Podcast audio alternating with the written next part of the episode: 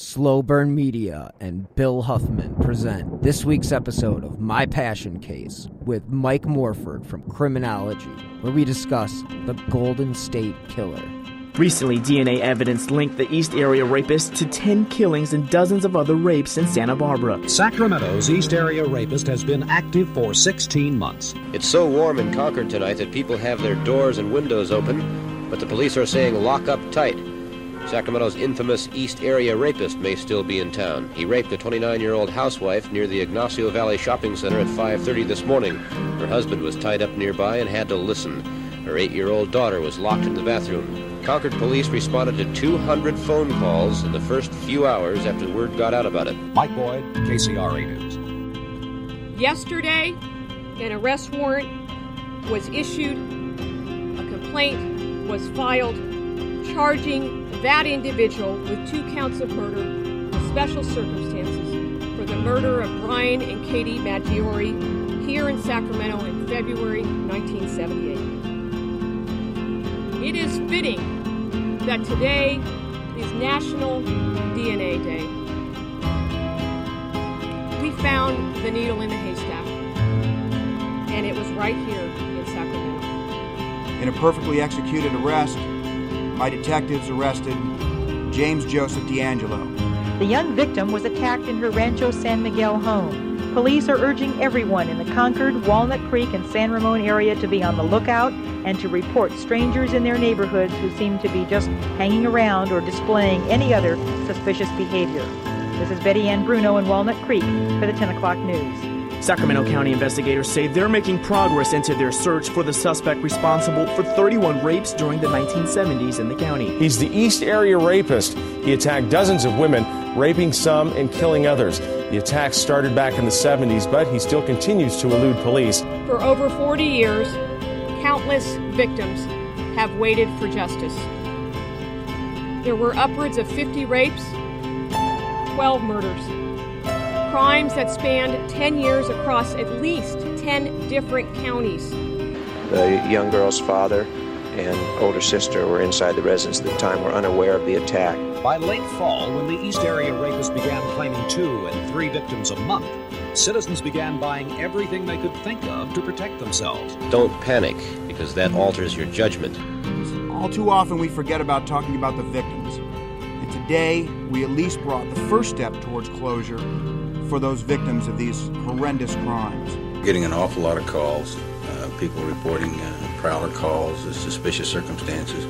Some people even turning in their neighbors because they think if he's, he might be the rapist. Gun sales are way up, even when calling the local sheriff's office. When all circuits are tied up, the number still rings in an annex and cannot be heard or answered until a line clears. Many of those involved with the case say the East Area rapist lives within the area where he operates. You're, you're talking about the most prolific serial offender in California history. There are two things unknown about the rapist currently terrorizing Sacramento.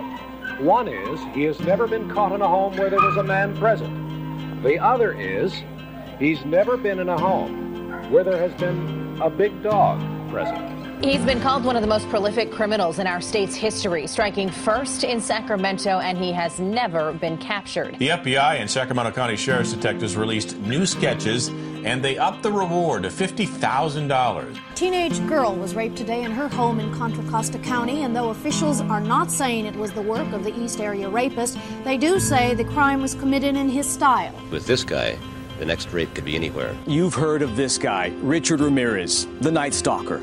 But do you know who this is? This rapist and killer is known as the original Night Stalker. We knew we could and should solve it using the most innovative DNA technology available at this time.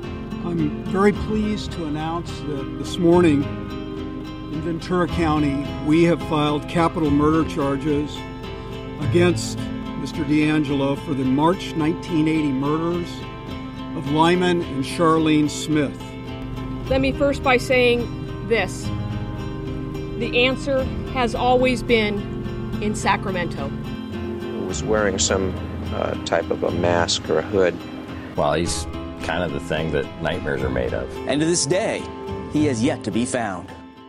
Hello and welcome to episode four of My Passion Case. This week's guest is Mike Morford of the Criminology Podcast, and we are going to discuss the Golden State Killer, as you could tell from the trailer. So I'm not even going to dilly dally around. We're just going to jump right into the conversation. So here we go. This week on my passion case, I am lucky enough to be joined with Mike Morford from Criminology. Thank you much for uh, joining the show. Thanks for having me, Bill. This week's passion case, I left obviously up to you to choose. So, what has been uh, your passion case that you chose to discuss this week? Uh, probably the, the biggest passion case that I've recently had was the Golden State Killer. And what is it about the Golden State Killer that brought you or fascinates you? Because I mean, I think it's one of those cases that fascinates so many people that, you know, somebody of your magnitude, it's easy to get into, but it's very interesting for people who may not know or may be a layman to the to the case. Give me a little layout of what exactly happened. Well, the the Golden State Killer case, as it's come to be known, started out locally in the Sacramento area in the in the mid '70s as a series of unsolved rapes, and from there it progressed through different areas of California and went down to Southern California, and the uh, rapist became a full fledged serial killer. And by the time it was all said and done, he had committed hundreds of break ins, burglaries, assaults, rapes, and uh, over a dozen murders. So, and, and to see how many times he did it and got away with it repeatedly using the same very specific methods time and time again is it's just mind boggling to know that he was able to do it that many times and i think that's what what draws me to the case what time frame was this going on? So in, in 1976, the uh, East Area Rapist in Sacramento got started. But before that, back in 1974, there was a series of home break ins, not so much rapes, but home break ins in Visalia, California. And it's not super close, it's, it's a pretty good distance away. Uh, but the, the MOs were different. The, the, the descriptions of the person doing those break ins were different. In, in the Visalia crimes, it was somebody that was focused heavily on getting in houses, going through people's stuff, stealing things, going through their personal belongings, uh, and they were very, you know, prolific doing it, and sort of the same way the East Area Rapist was prolific in getting into houses in Sacramento. But it wasn't until the arrest of the suspect Joseph DeAngelo, that those crimes were officially linked through by police. So the Visalia ransacker, as he was known, and the East Area rapist and the Golden State Killer were all one and the same. Now, did they have any like suspicion at the time that the Visalia ransacker was connected to any of the other rapes or murders? There were a couple of schools of thought. Some people thought that the East Area rapist was a separate totally separate offender. He was described as lean, athletic, whereas the Visalia ransacker was described as bulky, heavier, thick. Since the crimes sort of overlap there, there's a very short time in between when the Visalia ransacker uh, uh, break-in stopped and the East Area rapist uh, attacks started, you know, it was a period of months. And we know now, since they're the same person, that the offender must have gone through some physical transformation because his his uh, physique and description was a lot different once he started those rapes. Yeah. So what actually led? So he was the ransacker, and then what made him step up to you know becoming a murderer? You know, I, I think, and you know, I I want to say that we're going to find out at trial. I don't know if that's going to happen. I hope it does, but I somehow don't think he's going to make it. But I, I don't know that we'll ever know, uh, uh, other than, you know, we see a lot of times in some of these predators, these offenders, that they have this evolution of it starts out as peeping tom and then they want to push a little further and they want to go inside the house and then they want to you know go through a woman's undergarments and then they just keep pushing it and then sooner or later that thrill isn't enough and they have to take the next step. And i think as we see in some of the crimes where he moved down to southern california especially you know the first couple he attacked down there he he, he was mumbling i'm going to kill him i'm going to kill him i'm going to kill him. And that's what prompted the couple to fight back and escape because he was mumbling i'm going to kill them. He kept saying it over and over to himself like he was getting the courage up to do it, and mm-hmm. they fought for their lives and took off and escaped. After that, none of his victims lived. So, uh, you know, I think we just see this evolution of, of, of a warped mind just disintegrating as it, as it goes along through the series. So back to like Visalia and you know DeAngelo himself. Like, was there questions at the time that this person may be somebody in law enforcement? There, there was always there's so many different theories about who the person was. Uh, you know, and and law enforcement was something that people considered because he always seemed to know when to attack and how to escape and not come into contact with anyone and sometimes it seemed as if he had maybe a police radio because he was on top of you know what was going on and to do that many attacks and never and never really um, come close to getting caught is is pretty uh, amazing. And down in Southern California, the probably the closest he ever came to getting caught was during the attack where he got away. The couple that escaped, he was actually chased on a bike because their neighbor happened to be an FBI agent, and he chased them chased him for a couple blocks, and and he escaped on a bike and was able to elude him. But th- there weren't many instances where he was close to being caught. That was one of them. And in most of the cases, just about all of them, they never saw what he looked like. So he had that going for him too, because he always wore a, a mask and nobody was able to see him. Ironically, in Visalia, probably one of the things that scared him away from there early on in 70, you know, before he became an East Area rapist, was that a police officer named Bill McGowen was staking out the area at night because this guy was so prolific, he was striking almost nightly. So they started doing these nightly stakeouts and this uh, officer McGowen spotted someone creeping around one night and pulled his flashlight, pulled his gun, and told him to freeze. And he sees this guy standing there without a mask on, and he throws his hands up and says, "Please don't shoot me, don't hurt me." And you know the officer lets his guard down for a split second, and the Visalia ransacker pulls a gun and, and shoots at him. And luckily, the officer survived, but it shattered his flashlight and he got glass in his eye, and, and the uh, ransacker was able to escape on foot. But between that and, and a murder happened there too during an abduction of, of a young girl. Her father was a man named Claude Snelling, and he tried to abduct a girl and get her out of her bedroom, which is the first confirmed time that that attacker you know physically harm somebody and tried to try to pull them out of a house. Uh, and claude snelling tried to stop it and he was shot in the process so between the, the, the, shooting of the police officer and, and the murder of Claude Snelling, I think that's what prompted him to get out of that area and leave. And then months later, we see the Sacramento activity starting, and Visalia comes to an end. So, eh, you know, he definitely does seem to evolve as you know his crimes. You know, it, it makes you wonder what was he getting the high from? Was he getting the high from breaking in, or was it the high from the control? I mean, how do you feel about that? I think it was all of the above. I think, you know, I, when they look at people like this, they'll tell you that, hey, it started out as I just had this urge to spy on these people, and then I just wanted to go in, and then you know, sooner or later, that the what they're getting, the satisfaction from they're getting from that isn't enough, and then they have to do the next thing that excites them, and it slowly progresses until you know I want to dominate this victim and make her husband or her significant other watch helplessly as as I do this and then it becomes about the power and we see that going along he's he's in that control and that seems to be what really what dominates his fantasy and his desires to be in control and and inflict fear on these people. Well, I kind of recall, and I don't know if this was just uh, something that was rumored, but that he actually attacked somebody who had spoken up about protecting his wife and he kind of attacked returned and attacked his wife and him and kind of put them in that position. Do you remember that? Yeah so they they had these town hall meetings where you know they were warning the town hey what here's what you can do to defend yourself. And it sounded you know the police were telling what's going on and it sounded so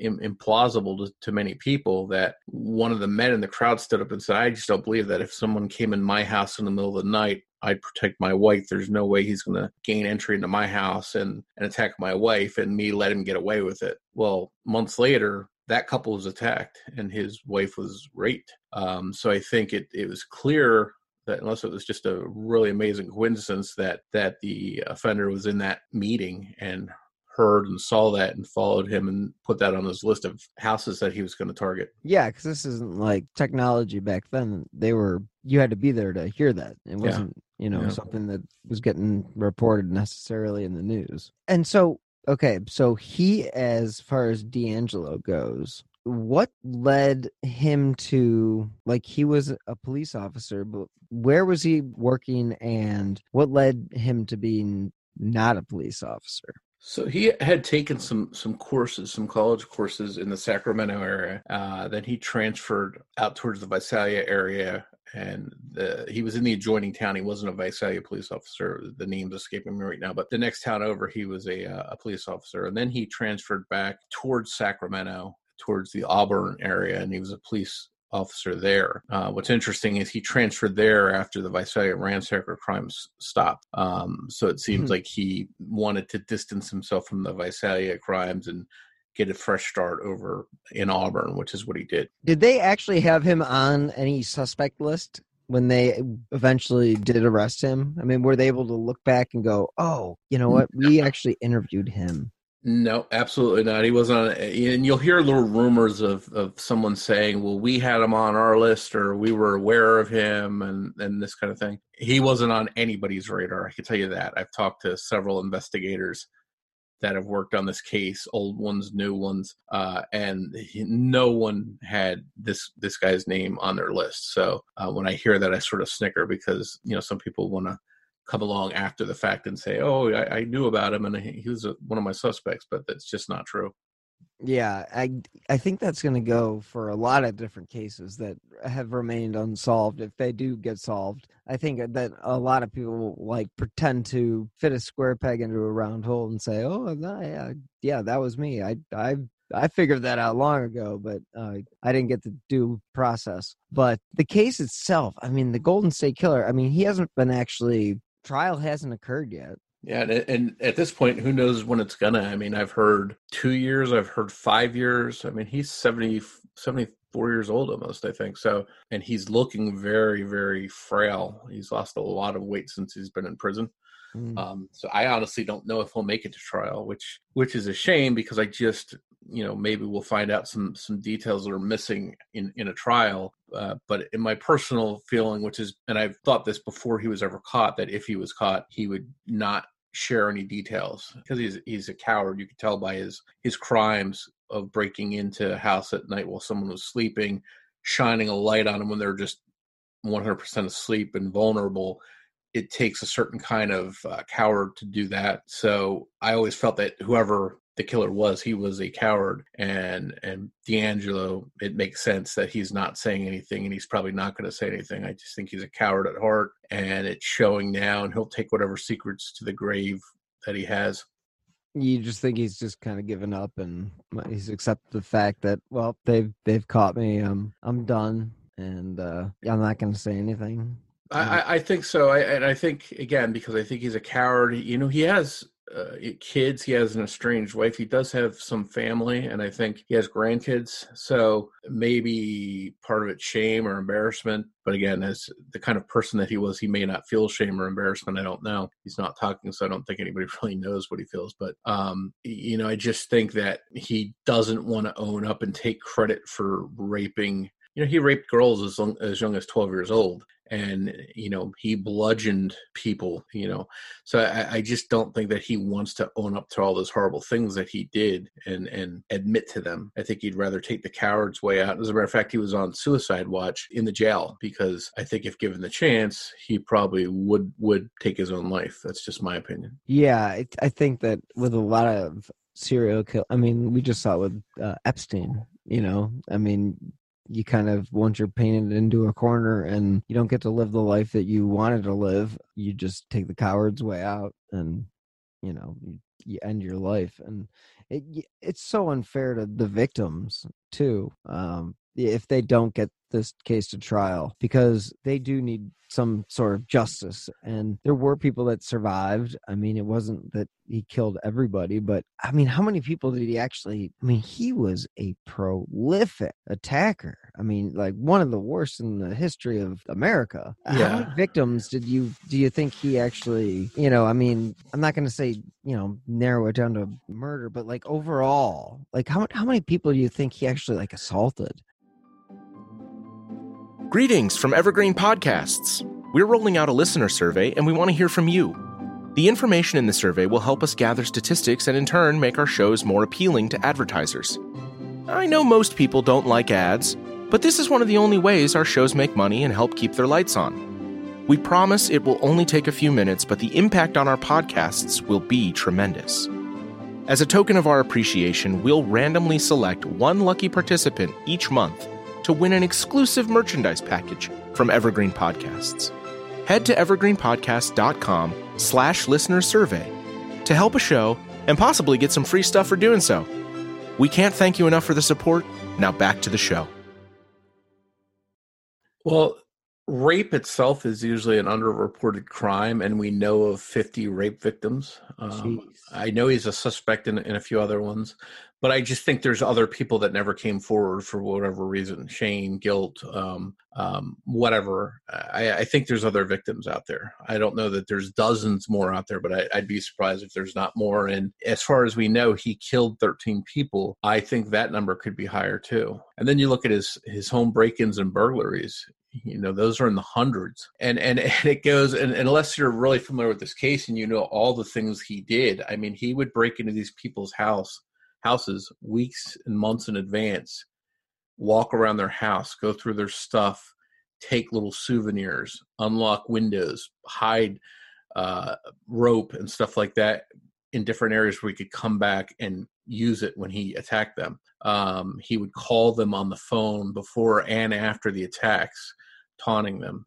So if you think of the hours that went into the terrorizing and everything that he did, it, it's insane. It's mind boggling. And to think that he actually had a full time job on top of it, I, I, I, to this day, I still don't know how he slept because between his reconnaissance and his prowling and his attacking and full time job, plus he had a wife, I, I, just don't know when he was able to accomplish all that. I almost I almost have to think that he was doing some of it while he was doing his uh, police work. Yeah, I I mean he's so diabolical, and to think that I do believe that he probably did do a lot of that surveillance and stuff while he was working. I mean he wasn't working for it. It wasn't a huge force or anything like that. I mean, he and I, and I and I believe that they've even said that like he may have been able to sneak away for, but that I mean, we're talking like what was it, forty five minutes away at least. Yeah, it wasn't right around the corner. So, uh, you know, if, if you if you I start mean, 45 thinking, minutes from here in my in Cleveland is like that's like literally like the other side of the city. Yeah. Uh, for you, you're living, you know, the East Coast, so you know, Yeah. 45 minutes traffic wise, you could move. for me. I just, I, you know, a lot of the stuff he did, he did at night. He was witnessed prowling at night. People would hear things at night. They would see someone in their yard at night. A lot of the stuff he was doing was at night, which leads me to think that he crept out of his house when he was supposed to be asleep and did all this stuff, a lot of it. And I don't know about you, I don't know if you're married or not, but me, if, if if I leave my bed for an extended period of time, uh, my wife at some point is going to come out and look for me. I just it's very unusual that this guy could go out, sneak out of his house, have all of this uh, stuff that he did, come back and slip right back into bed, and his wife never wake up. Um, now I've heard some indication that he slept in a separate bedroom from his wife, but I haven't. That's not been verified. Well, I mean, Um, it's possible. I mean, we've yeah. heard that. I mean, there's there's a lot of cases that were like, you know, I, I'm just saying, like personally, I've, I mean, I know of a ex girlfriend. Her parents they slept in different bedrooms, but were in love. But he snored like a, you know, mother. So you know that's the way it goes. And you know they'd prefer to have sleep over whatever. Uh, but yeah, I, I do think that that may have been a possibility, but that may have been the only explanation for how he could have gotten away. Because I know, like just like you said, if you were out of bed or I was out of bed for just a couple minutes, you wake up, they're not there, and you're gonna go look for them. It, it just to me, you know, I could see getting away with it once or twice, but if- Sure. if, you're doing it every night, I just uh, it it's mind boggling to think that he could get away with it. And I, and I wonder, and I again, this is just speculation on my part. I don't know any inside information, but I have to wonder if his wife ever caught him coming in or going out at night. She hasn't come, you know, gone public and, and talked about it, as far as I know, anywhere. So if it went to trial and she testified, and I guess as a spouse, even though they're uh, estranged, I don't know that she can be compelled to to Mhm. testify against him. But uh, I think actually she just recently divorced him, if I remember correctly. So um, Mm. maybe that doesn't apply anymore. But um, I, I almost have to wonder if she somehow had some knowledge that he was going out and maybe he told her a story. Maybe she thought he was running around on her with another woman. I don't know. But I, I just find it hard that he could go out that many times and never be caught by his wife. Seems uh, unlikely. Yeah, highly unlikely. I mean, be yeah, I, no, no, no, no, no. There's too much there. I mean, with the amount of attacks, the amount of reconnaissance, the amount of oh god, I mean, you name it. I mean, there's just no way that she could have possibly not known that he was out of the house. At least, I mean, just just comes with being married. But like, how much leeway are you gonna give your husband? And like, all of a sudden, all these people start showing up dead. Like, I don't know. Maybe you start questioning things. Yeah, and, and and who knows? It, it may be something where he was dominant over her. She feared for him. I don't know. I'm just trying to make uh, guesses, and maybe she learned from him. Don't question me. You know, don't ask where I'm at, and and maybe she feared him, and and he sort of controlled her that way. I don't know, but again, I just I, I can't see him going out that many times on a routine basis and never being caught. And then then on top of it, when did the guy sleep? The guy is a human being. He has to sleep at some point. Right. Whether it's three hours a night, four hours, he has to sleep at some point. So if you look at his his job he's doing, um, you look at uh, he's spending time, whatever time he's spending with his family, he's doing all this stuff at night. At some point, he has to sleep, and I'm I'm still wondering when when he slept, and maybe it was in the police car when he was supposed to be, you know, clocking people behind a sign with a radar gun. Maybe he was just sitting there sleeping. I don't know, but that part is is real puzzling to me. Yeah, I used to work for a uh, investigative producer for one of the uh, local news stations here in Cleveland, and uh, yeah, that was like one of our jobs was to bust the city workers for sleeping on the job. So uh, I, I could see it happening, but uh, I think you know again. I think he used that time to come up with excuses to be away from the department. I think I believe I've heard interviews of the his captain or whatever. Like, oh, there's no way. But come on, I mean, again, the guy has to freaking sleep. His wife knows. I mean, uh, there, there are too many. There are too many pieces of evidence, in my opinion, that dictate that this occurred while he was technically working. Yeah, I, I- I wouldn't doubt it. Some some part of it at least, and that's Yeah, why I'm that's why I'm hoping for a trial. I'm hoping that somehow some of this comes out in a trial. I'm just worried that we're not going to make it to a trial. And let's take a moment to hear from this week's sponsor. I can't thank this week's sponsor enough, Podcorn. They make connecting podcasters with sponsorship opportunities such as host read ads, topical discussions, and interview segments easy as can be. They took what had been a labor intensive part of my podcasting process and make it easy for me to focus on what we as creators do best create. If you're looking for a way to monetize the hard work you put into your podcast, then look no further than Podcorn. You set the rate you believe to be fair and deal with the brands directly. There is no middleman. And at Podcorn, you will never give up any rights to your podcast. Their mission is to make sure creators like me are compensated in an appropriate manner. You can check them out on their website, podcorn.com. They have packages for podcasts of all sizes. And again, I can't thank them enough for making my life easier. I've provided a link in the show notes to check out what Podcorn can do for you. Yeah, it's it's going to be a shame if that doesn't happen because ah, you know, you almost think and I wish it was like I'm not going to wear like I take that back because it's going to sound terrible, but it makes me think of BTK and he was so willing to talk and he was like once he was caught I was like well this is what i did. I mean we hope i think that he would have that sort of openness i, th- I honestly that's that's what i think that we all hope i just don't know if it's actually realistic I th- I think it really comes down to their personality. As far as as you know, a lot of the killers they want the attention, they want to brag when they realize, hey, I've been caught. There's nothing I can do. I might as well get the attention for it now. So s- people like Dennis Rader start talking, and and and he even reached out to investigators along the way, mailing letters and stuff Oh, like that to them. So yeah, um, so. whereas the you know the Golden State Killer didn't. He didn't really correspond with with the press. Um, but he did correspond with victims he did correspond with the victims because he liked that personal terror. So he he wasn't above calling their their phone and and scaring them and taunting them. But as far as wanting to, to talk with police and open up a dialogue and talk about what he did, he wasn't into that, and and that seems to be the case now. Yeah, I, I mean, definitely.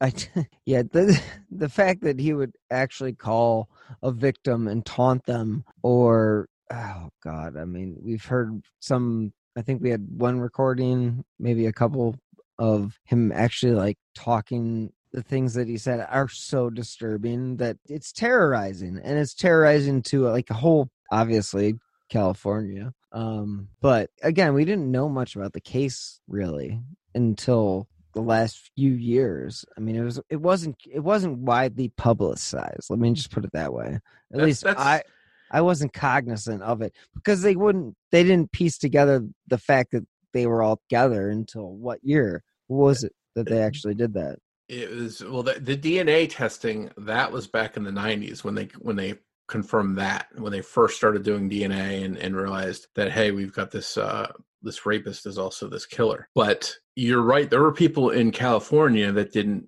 you know up until 3 years ago had never heard of the case because in Sacramento, for example, he was known as the East Area Rapist. In Goleta, down near Santa Barbara, he was known as the Creek Stalker, the Creek Killer. In I haven't in, heard that one yet. Yeah, in Ventura, in Orange County, he was called the Night Stalker, and that was before Richard Ramirez. But to end any of the confusion, they they changed it to original Night Stalker because he was active before Richard Ramirez. So you've got all these different monikers yeah always all over the place. night and- stalker with richard ramirez Exactly, and and then you don't have the the the easy way of science or um, computers or you know interactions between departments. They can't easily link these cases together, and it wasn't until um, you know Paul Holes from Contra Costa County Mm-hmm. um, looked at some old rape kits they had and and did some DNA work with them and compared them to DNA from uh, an Orange County crime scene and and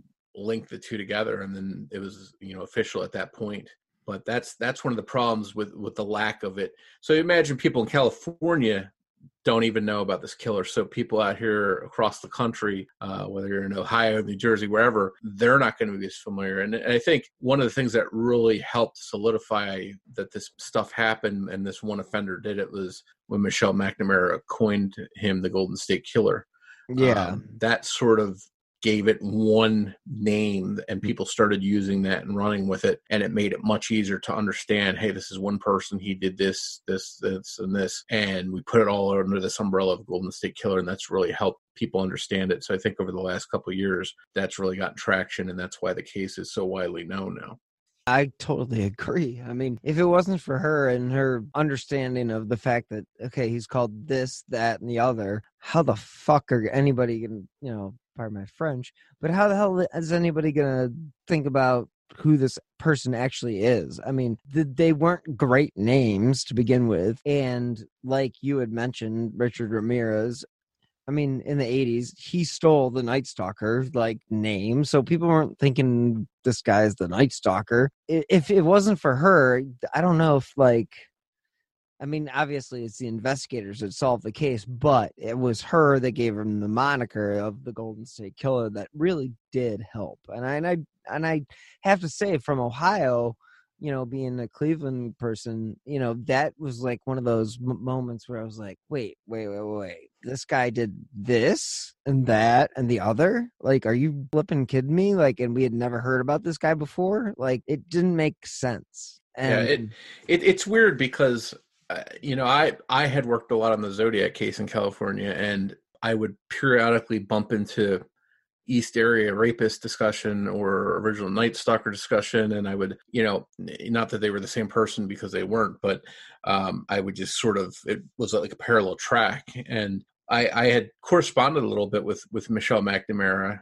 and she had me on a guest on an old radio show that she had and we started corresponding a little bit uh, about some different cases that we were interested in and she knew i did a lot of a lot of hardcore in-depth stuff with the zodiac case Mhm. and she told me one day that she was really uh, doing a deep dive into this golden state killer case and it was consuming her and she asked if if i'd have any interest in in sort of jumping into it the way i had with zodiac at the time i was just too wrapped up in the zodiac case to to have the extra time. Um, and then unfortunately, she wound up dying. I think you know a year or two after I initially you know heard from her about that. So at that point, I sort of became yeah. I said, well, I, I feel bad that she's gone, and she was the biggest voice for this case. I I hope somebody picks up the slack and, and keeps talking about it. And that's when I decided to jump into the case myself. Um, so once I I jumped into the Golden State Killer case, it was just head first, and I just got immersed in it.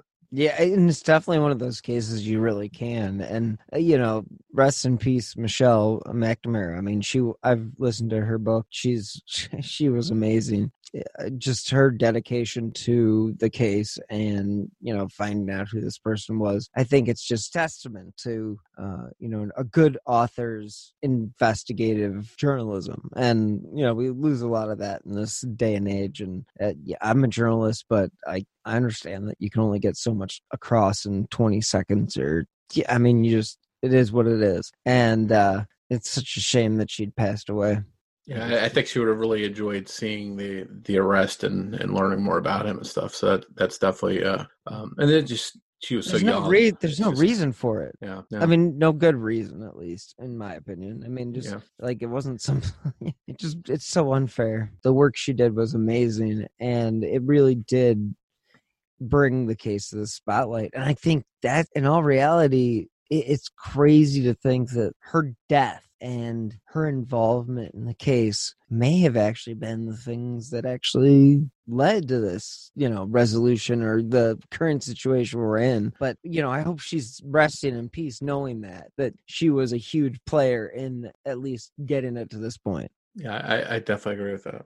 Yeah, I, I, just feel I, I feel bad for Patton. That I mean, just being a, a husband, and I just can't fathom. So, you know, it's it's amazing that her work continues on and uh, is really, really, really well recognized by the true crime community. Uh, real authors, obviously, and everything, all that department. But you know, she really did her due diligence in in putting this case together. And God, yeah, it's such a shame. And I'm I'm happy that that Billy Jensen and Paul Haynes helped finish her book and get it out there since it wasn't complete when she passed away. So for them to continue carrying the torch and get it get it out there is is pretty admirable.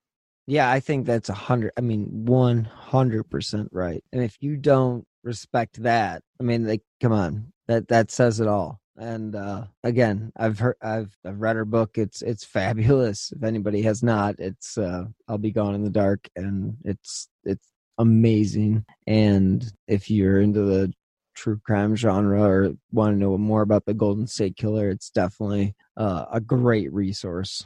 A great resource. Do you have any more to say? Uh, yeah, uh, oh, about the book. Oh no, I just, just no, no. I was just like that was just kind of my two cents on the book. Just Yeah, yeah. uh, she's she's like I just I, I don't know. It's just one of those like oh man that but like you know you know what Yeah. I'm saying. It's just God that just what Yeah. a what a shitty thing to happen. I think there's it was a um eh, looking back at it, it was really uh, a, a team effort in in I think Michelle had a big hand obviously in naming the killer and making that name like a brand where wherever people went across the country after that they started recognizing that name. Mhm. Um but the work the the work to solve the case uh, you know i've got to give credit to all all the investigators that have worked on this i mean you've got people like invest the original investigators carol daly and larry crompton um people like that richard shelby that are they've been retired you know 30 years and they're still they were still making the rounds up until the arrest willing to talk about the case hoping the guy would be caught so they would do different shows and they'd come on podcasts um and and then you've got modern day investigators, people like Erika Hutchcraft in Orange County, uh, Paul Holes, who was in Contra Costa County, Mhm. um, Larry Poole down in Orange County. Um, you've got um, people up in Sacramento too. Um, there's a, there's a couple different guys there um, that just you take all their work together um, and and just the amount of time that they put in, the amount of uh, research that they did and investigating and, a- and a lot of it was all trial and errors hey you know i think this and i'm going to check it out and they'd go down all these blind alleys and you know have dead ends but repeatedly they would go back over and and and just start over. You know, to me that would be very frustrating. But you know, I I've spent you know i've been fortunate enough to become friendly with a lot of those investigators and you know the time they would speak with me on the phone about the case and just we would, would ramble on about these what if this? What if that? And and a lot of times they'd be like i went down that avenue. I did this. I tried that. Uh, and you could tell they were frustrated. You know there's a, uh, an investigator ken clark out of uh, sacramento. He spent you know i don't know how many hours he spent uh, trying to find cat burglar crimes and, and put those all together and see if any of them could be uh, the East Area rapist. And you know, so I really applaud all those people, past and present, that worked on the case because their their time and their diligence is is what ultimately led to the you know Joseph DeAngelo being arrested. And of course, you know, we got to thank DNA and, and forensic genealogy now because that's become how many people have we seen it get arrested since then uh, using the same method? So, um, whenever you got law enforcement coming with advances uh, in science and, and, teaming up with with good police work, I think the outcome is going to be pretty good in a lot of cases. In regards to like familial genealogy and all that, is that it may not have been the first time, but I, I don't know if exactly it was the first time that they used it, but it was within that time frame. Kind of like it's kind of like it opened the door to everything that has happened and it's the new wave of true crime the new wave of uh, investigating the new way of finding out who may have done this. But genealogy has been something that has been a part of human existence forever but like having the technology now to be able to use that for solving cases or uh, bringing cases to a closure. It's amazing. I mean, it's just amazing. Yeah, and it's it's it's crazy to think there's 200,000 unsolved cold cases in the country right now. Mm-hmm. And, and if if I don't know the percentages that have DNA, but whatever cases have DNA, those agencies that have those cases should be trying to to solve the cases using this method because it's not it's not a fad. It's not something that's uh, we know it works. You know the proof with all these arrests uh, that it works is, is right there. So um, you know is it going to solve every case out of the 200000 in this country? Definitely not. But if it can it can solve a lot of the cases and bring you know answers to a lot of these families that have been waiting for it then it's it's in my opinion it's something that's worth doing. Yeah i recently did a like a five parter with Bill Thomas from the uh, Colonial Parkway murders, and he's you know a big proponent for all the genealogy.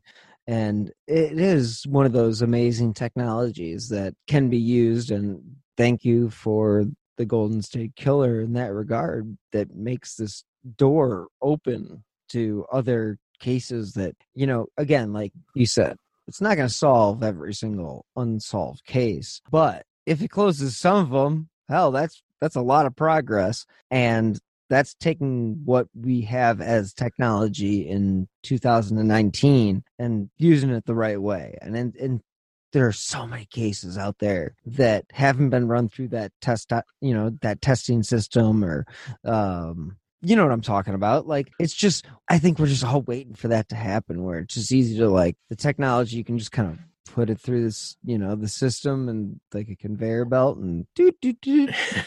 you know, hey, here you go. Here's here's here's Jim Schmim. You know, like that's that's the probably the condensed version of it. But yeah, I mean, it, it essentially I, that's the let's put it this way. That's the Jurassic Park. Uh, that's a Jurassic Park version of genealogy and DNA.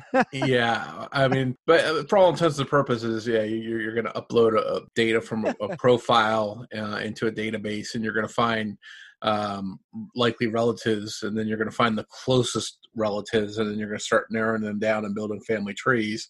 Right. Um, and so it's it, it's definitely a lot of work. It's not put it in a computer and a second later it spits out a name. That would be great, but um, no. you know, there's a lot of good people that are doing that kind of work. You know, CeCe Moore and Colleen Fitzpatrick oh, are, are, two people that that are having a hand in in solving all these cases and identifying uh, previously unidentified uh, remains of people. So um, I, I, think it's just the way going future is just going to be one more tool that that police can use to to help a lot of families. Yeah, I think it's uh, definitely uh, new technology that uh, they can add to their toolbox, and uh, I think w- we can all be confident, or at least hopeful, that it can lead to resolutions in older cases as well. I mean, in newer cases, it's like. Pff, I mean, with like the digital footprint, I mean, come on, give me a break. We know everybody where everybody is pretty much any time of the day.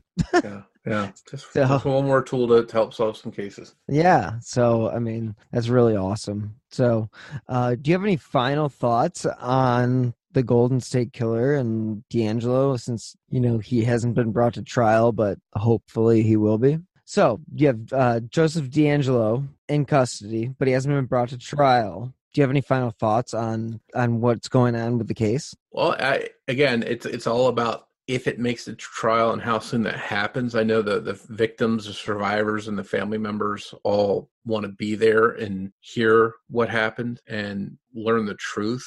And you know, I've come to be good friends with a lot of the, the people associated with this case. And i think they they've waited for so long they deserve the truth. But i i also think that if it didn't go to trial i just feel that some of them are at peace now just knowing who did it even if they don't get the rest of those answers about why and how I've just noticed that some of them seem like they've some kind of calm has come to them. Um, just knowing who did it, I think, has been um, a relief in many ways. But obviously, we still want to know what made him tick and how he did stuff, and and maybe they can learn from that to stop people in the future uh, that are like him.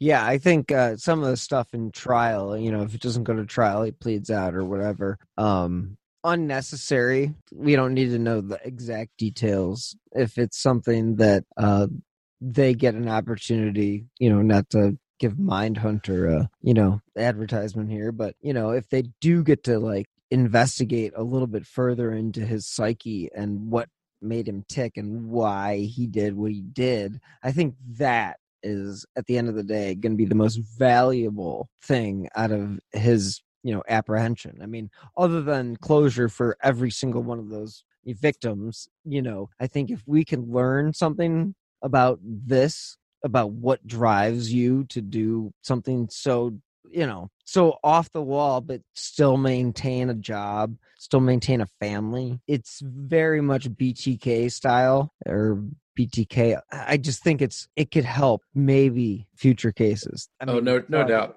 No doubt. There's there's so many people doing bad stuff like this and if if learning from somebody like him helps stop some of those people then you know it's it's a good thing. Yeah and i hope that you know once you're caught you just kind of give it up you know? Make it known how you did it. Let people know. I mean if you can do anything to better better the situation that you've put yourself in and every single victim that you put the best part would be to explain why and we could use that as a learning tool and you could be a you know not to give them any credit because we're not going to do that but like it could be helpful. That's all i'll say to that. Yeah and i and to, to me i just wonder I, I, wonder if some of these people even know why they do what they do. I, I i think some of them don't understand it and just don't have any comprehension of why they did did what they did. But again, you put them in a, in a certain atmosphere and you know, like a Mindhunter style environment, and learn from them as best as you can, and figure out how to stop future people from from doing the same kind of stuff. I definitely agree with you on the uh, first part of that statement, as far as they don't even know what drives them, and I think that might be the biggest problem with a lot of cases and a lot of situations is not necessarily understanding why it is that they act the way that they do. It's just it is what it is. I mean, like if you're insane, I mean, you don't. I don't even know if it's insane. If that's like if that's just too much of a catch-all, it's like unfair to like say. But you know, these freaking people are doing what they're doing, but they don't maybe maybe they don't know why they're doing what they're doing.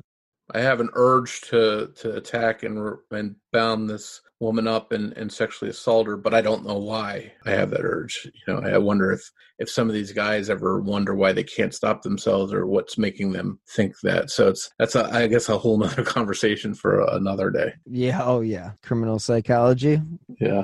I'm on. I'm on board. So, Mike, thank you so much for joining me this week on my passion case. I think that your uh, insight into the Golden State Killer is invaluable, and uh, your show is fabulous. And if uh, listeners would like to check out your show, where would they uh, be able to find it? Well, you can find Criminology, the, the podcast itself, on any podcatcher, any pod player that you listen to podcast on. If you're looking for the Golden State Killer series in particular, all of our older shows, older than six months, are on Stitcher Premium on the, on that app, and the Golden State Killer season is on there as well. Um, but Stitcher Premium, you get a 30 day free trial with. So, um, not saying to go over there, use the trial and then, then bail, but uh, they've got a lot of great content, and our entire series is on there. So if you want to check that out, you can. And we've got interviews on there with with lots of the victims, survivors, police, uh, different witnesses um, and, and a lot of good insights into the case using some of the actual police files and reports that, that were supplied to us by uh, law, law enforcement. So if you'd really like a deep dive on it, definitely check it out. We've we've had a lot of people tell us they really love that season, and it's been in particular one of my favorites too. Awesome. Yeah, all my uh, listeners love a deep dive. So uh, that is a fabulous recommendation. And uh, again, thank you so much for joining me on my passion case. And uh, thank you again. I appreciate it, Bill. Thanks. All right, now I'm going to stop recording. Okay. Thank you so much again for tuning in to another episode of My Passion Case. And thank you again to Mike Morford of the Criminology Podcast. I'll provide a link to his show in the episode notes, or just search for it wherever you get your favorite podcasts. I'll be dropping new episodes every Monday wherever you get your favorite shows. And if you enjoy my passion case, you can help support the show by clicking on the donate button on the right hand side of sloburnmedia.com that is slow minus the W, or via the Venmo app with my username at Bill Huffman 3. Again, I will also provide a link in the show notes. Any amount is appreciated, and it really does help keep the podcast running. For the second year in a row, I will be representing Who Killed and My Passion Case on Podcast Row at CrimeCon 2020 in Orlando. If you've never been, it is a must for all true crime fanatics. If you do enjoy the show and would like to leave a five star review, that would be great. It does help keep the show in the spotlight. I will be dropping new episodes of my other series, Who Killed, every Friday, and you can find new episodes, again, of my Passion Case every Monday. If you'd like to stay up to date on the cases that I have covered, as well as the new shows that I have in the pipeline, you can follow me on Twitter at Bill Huffman3. Thank you guys again so much for listening this week, and until next time, be safe.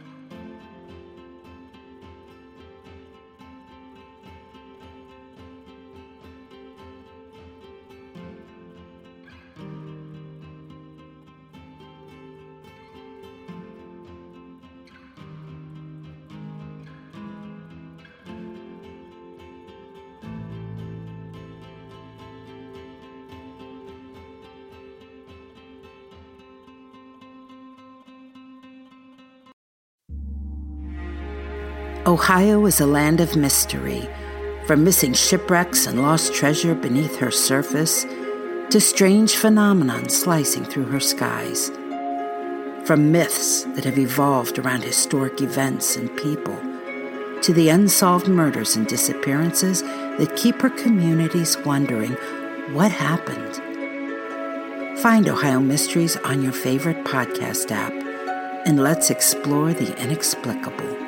OhioMysteries.com.